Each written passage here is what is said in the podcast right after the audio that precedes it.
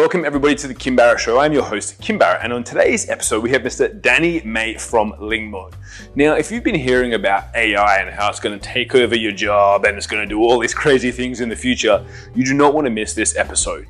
We go into and look at what actually is AI, how is it affecting the marketplace, how is it going to affect you in your business, and of course, touch on how did Danny, a plumber, go to become someone who now runs a language translation technology company in the space of not really that many amount of years. And also, how did they then get to show that at a world summit, right, with leaders of the free world?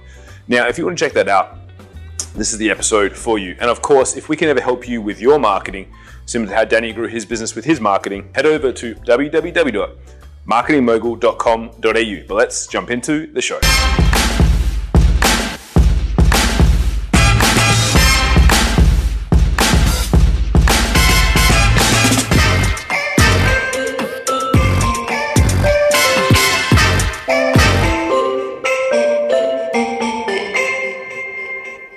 Danny, thank you so much for joining us today. Really appreciate you making the time.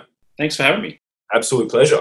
Now, I always like to kick off the podcast with just one question, which is Danny, if you and I were at a party and we're chatting to each other and we're having a few beers, and I said, What is it that you actually do? What's your go to answer? The go to answer is you know what we do is I you know I founded Lingmo and we provide real time language translation solutions to enterprises to help them communicate with their customers.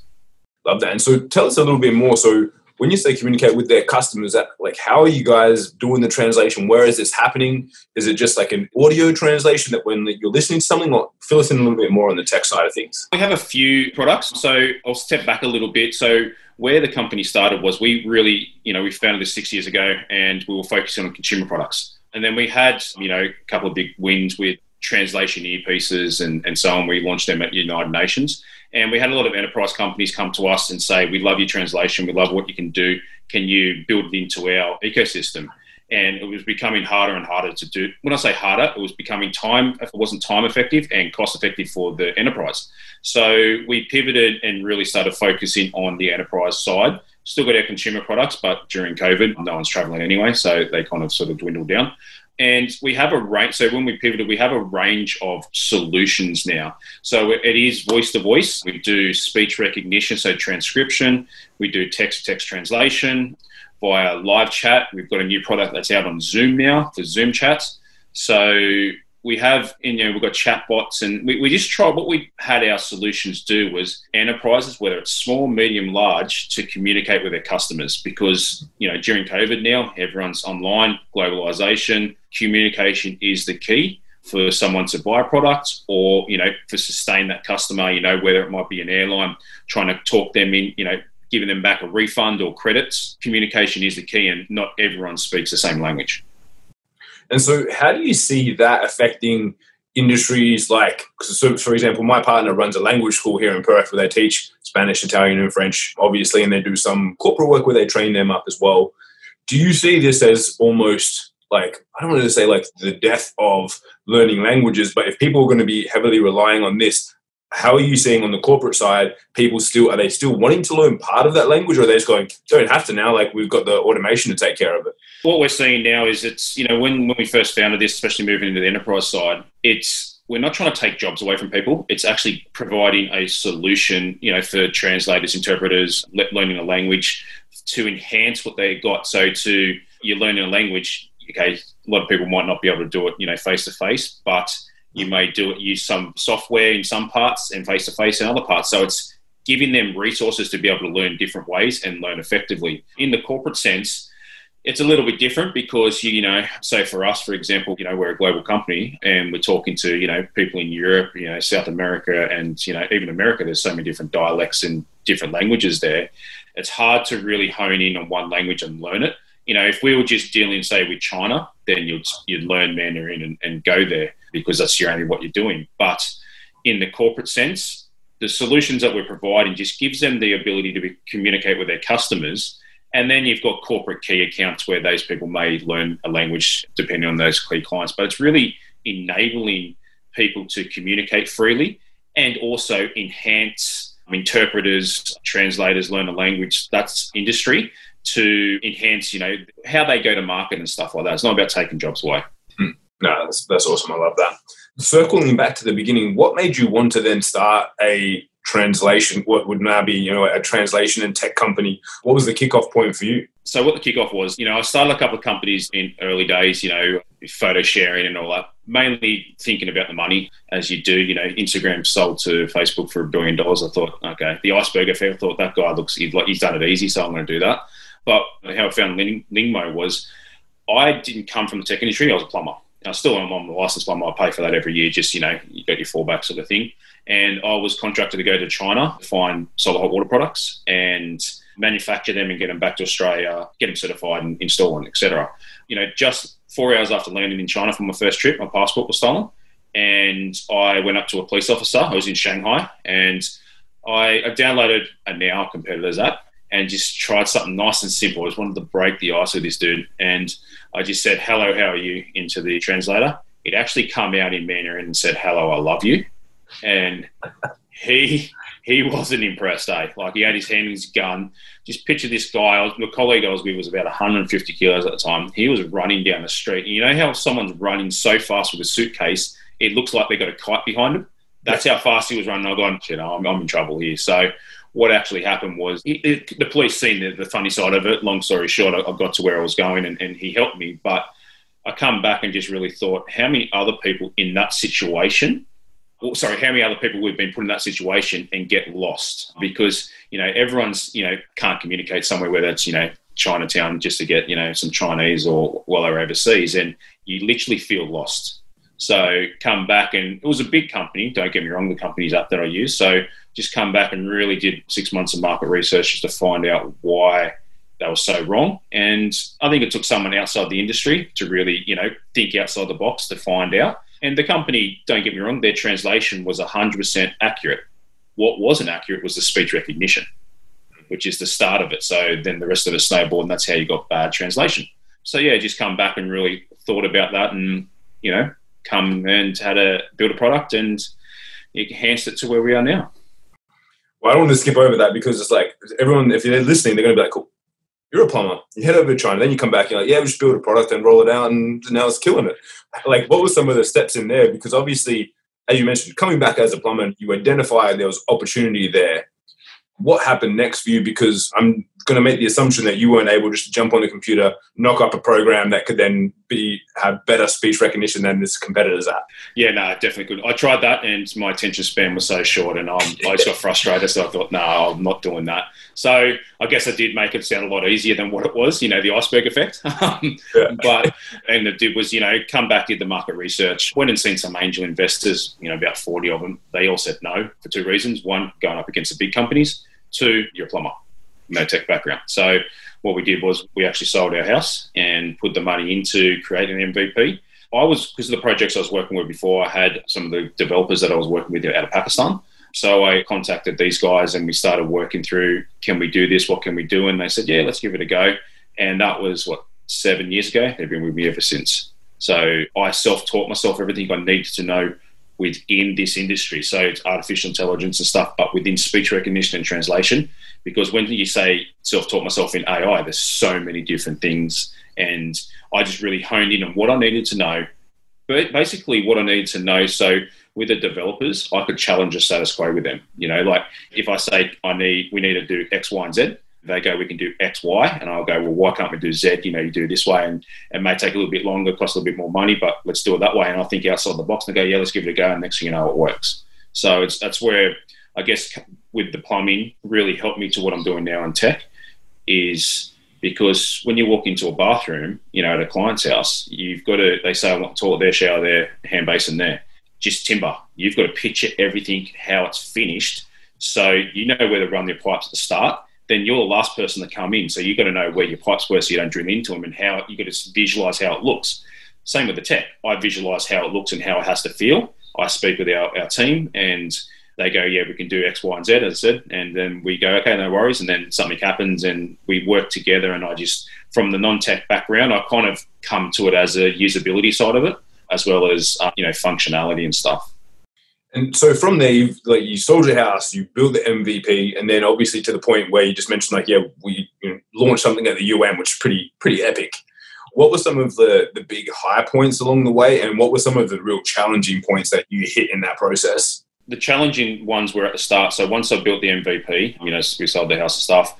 You got to know your limitations, and my limitation was commercializing the product. So I um I brought a partner on, and you know he's helped me take this company to where we are now. And then we obviously with his connection we brought another partner on which helped with angel investment and investment into the company. But there was bringing them on to add value to the areas that i lacked. You know there was there's been a lot of ups and downs. I guess you, there's no regrets they're all lessons. And probably the up was you know the going to united nations and i do keynotes and you know do a lot of keynotes around the world. So they're a lot of the ups promoting i love promoting the products and promoting the company and then I guess you know another up is you know we had you know on the Central Coast we had the Central Coast Mariners here, and there was a couple of Spanish guys that brought their family over, but they couldn't speak any English, and to the point where their wives didn't want to go out of the house because they were worried about communicating.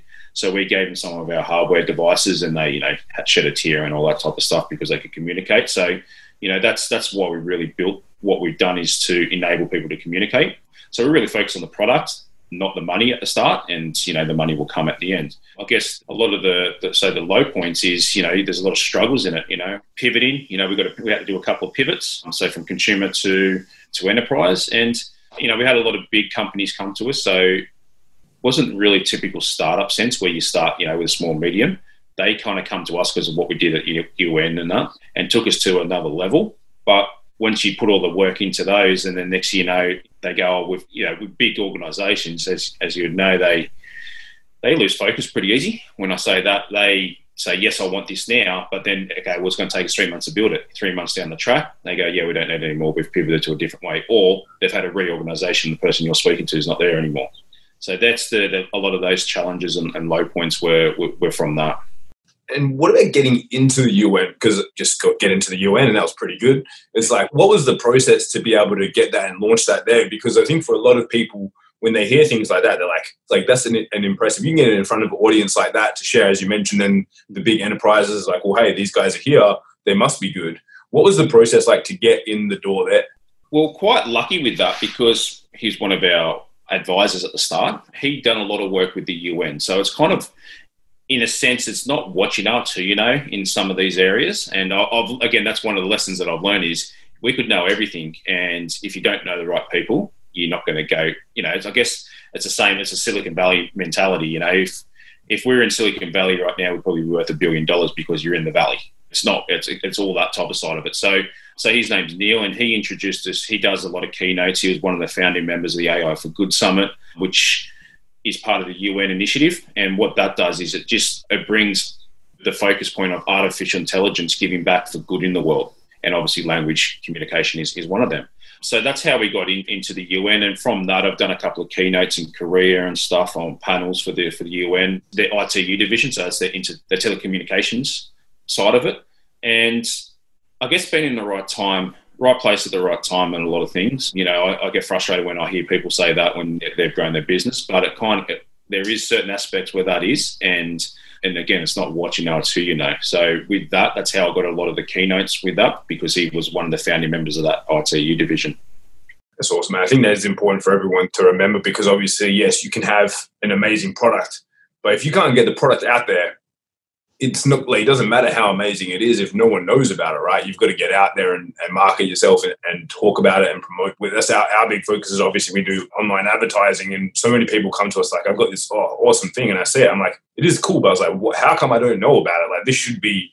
You should be getting this out there, and that's the only way to the way to do it is to get it out there. Otherwise, you'll be the best kept secret that no one ever knows about. Yeah, when we sort of how we got the popularity was when we launched that earpiece at United Nations, and because we did it in collaboration with IBM and it was quite funny because we got the you know the IBM logo and stuff on there, and I think we're either one of the first or the first in the world to get the IBM logo on a hardware device. The simple reason is I asked a question. I just go in and ask a question, and I'm thinking, well, what's the worst they're going to say is no. And they've actually gone, well, we've never been asked that question. We don't know. And it took about two months because they've never been asked. They didn't know who to get permission off. So because we did that, we did a press release, and it was quite funny because the first initial press release, the heading went out of Australian startup takes on big players in earpiece market, and it wasn't getting any traction. So then they come back and said we want to change it to Australian plumber invents smart translation earpiece, and he went gangbusters. It literally went viral. I was in 37 of the top 40 online magazines around the world, and that's where it kind of, the, the popularity. So that's how we got to that stage, and it was we were just ahead of the curve with that. You know, then Google come out with Google Pixel. I remember doing an interview and they said, "Oh, Google Pixel come out the other day and they mentioned you in their article that they're competing against you. Are you scared?" And I said, "No." I said, I've got to thank Google because our sales just went through the roof because they, got, they compared themselves directly to us. So it was, you know, you got to take, and then the big players, everyone gets scared of taking on the big players, but that's the entrepreneurship side of it, and that's the struggles you've got to overcome. Yeah, hundred percent. I think that's so important. Like number one, they're take like just asking because most people, the reason why they don't get what they want is because they never ask for it. I remember my my partner is, is really big on this. Like if we go to a hotel and she doesn't like the hotel room, for me, I'm like the hotel room that they give me is a hotel room. Yeah. For her, she's like, hang on, where you know we were in um, in New York. She's like, we're in front of Central Park. We can't see Central Park. Why can't they put us on a higher floor? And I'm like, well, this is our room. And no, she's like, when you call them and ask them if they have any rooms, I call them and then they're like, yeah, we can put you up on a higher floor. I'm like, oh, like I, I literally would never ask, but you never know unless you ask for it, right? Yeah, it's funny because I did a keynote for Think at for IBM's Think in Vegas, and they had people up on the billboard above. I don't know if you've been to Vegas, and they've got Bubba Gump Shrimp, you know, that big billboard up there. They had people from IBM up there, and I'm like, oh, what's the hell? I might as well ask if I can get up there. I just went and asked. I said, because I was doing a keynote, I said, yeah, no worries. You got to go to hair and makeup uh, tomorrow. And I gone, what? Hair and makeup? That, that was a total separate thing for me. So I got the pictures done, and then I was up on the billboard for seven days it's yeah, I think it's it's just amazing. And as you say, most people is like because literally the worst they can say is no, and there's yeah. no there's no harm. And it's like, but if you never ask, you're never going to yeah. be on the billboard above above above gum trip. But above gum trip, yeah. No, I just you just go with the mentality and you go, okay, well they're going to say no. You think, okay, no, no, and then they say yes. You go, oh, okay, I wasn't expecting that, and you're shocked. So if I guess if any, any people get cranky with me because I ask a lot of questions, and that's the only way that I learn. But I do ask questions if you know, for these these type of things. And yeah, it's, it's sometimes it pays off. Most of the times it doesn't, and that's where you got to, you know, I've gave a few examples of where it did, but you know, for those three examples, there's probably forty that have said no. Yeah, well, as you mentioned, right, you went to all the angel investors at the beginning, and they all said no. And you know, there's so many stories fraught with that where it's like you just got to keep asking. And I think it was uh, I don't know if it was if I'm right in saying this, if it was one of the I think it was like KFC and Colonel Sanders something like that. He went to so many people all said no, and then he found managed to find the very last one or 59th person he spoke to said yes and helped him start it up, and you know now it's a powerhouse. But I think Google was the same. Google was the same. Yeah, it's for all of them because it's like well it's you know everyone gives up but it's only the entrepreneurial spirit as you said it's like that pushes through so that people can can keep going and you know then eventually someone will say yes or someone will help you line it up so it becomes different. Not be exactly what you asked for but you know as you say you, then you found another partner who then got you into a, an investor and it's, it's it always will play, play out somehow. Yeah yeah compromise. I guess you've got to go in there thinking if you think if you headstrong and you're stuck in your way, you ain't going to go anywhere. You know, that's that's the ego. They say ego is the success inhibitor because if you've got ego and you're not willing to change or learn, then there's no point in being in a startup or an entrepreneur. So true.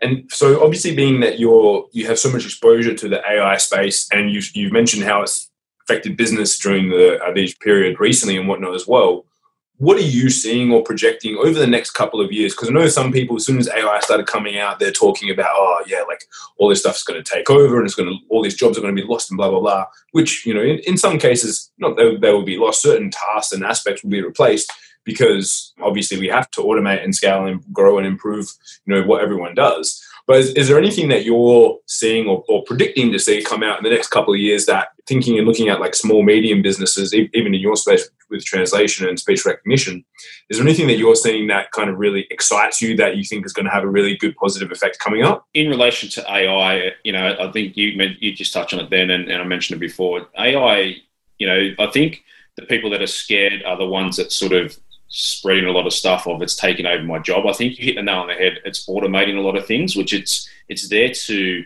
help and assist people, not take their jobs away from them. Albeit some you know some jobs may be taken, but that's where people you know skill up. So there's that. I only watched it the other day. I watched part of it. There was a movie from IBM when the first man went to the moon.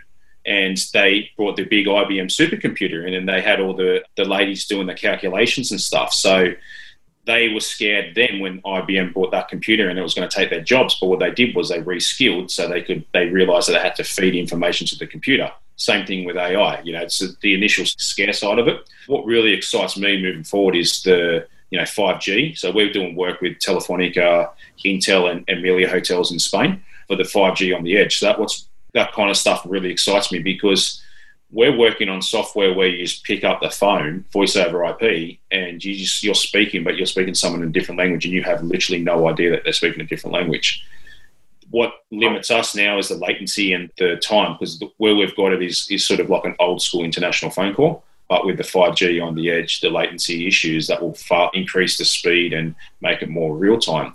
So for, for us in our industry, that's what kind of excites us. But I think in a lot of industries, the 5G and, and the network capability is just going to improve things. You know, look, you've got you know your Teslas that are auto drive, you know, self drive, and and all that type of stuff. So again, it's it's just those things moving forward, becoming at a more rapid space, is I think where I see it going, and it's kind of is exciting because, again, it's exciting for people in the in the space and scary for people that aren't. But you know, for your listeners and stuff, it, it shouldn't be. If you're not in the space, there's nothing to be scared of. You just got to sit there and think, okay, what in my industry can be automated, and pretty much what can be automated is is where the AI is going to help in. You're still going to have to have a human touch at some point.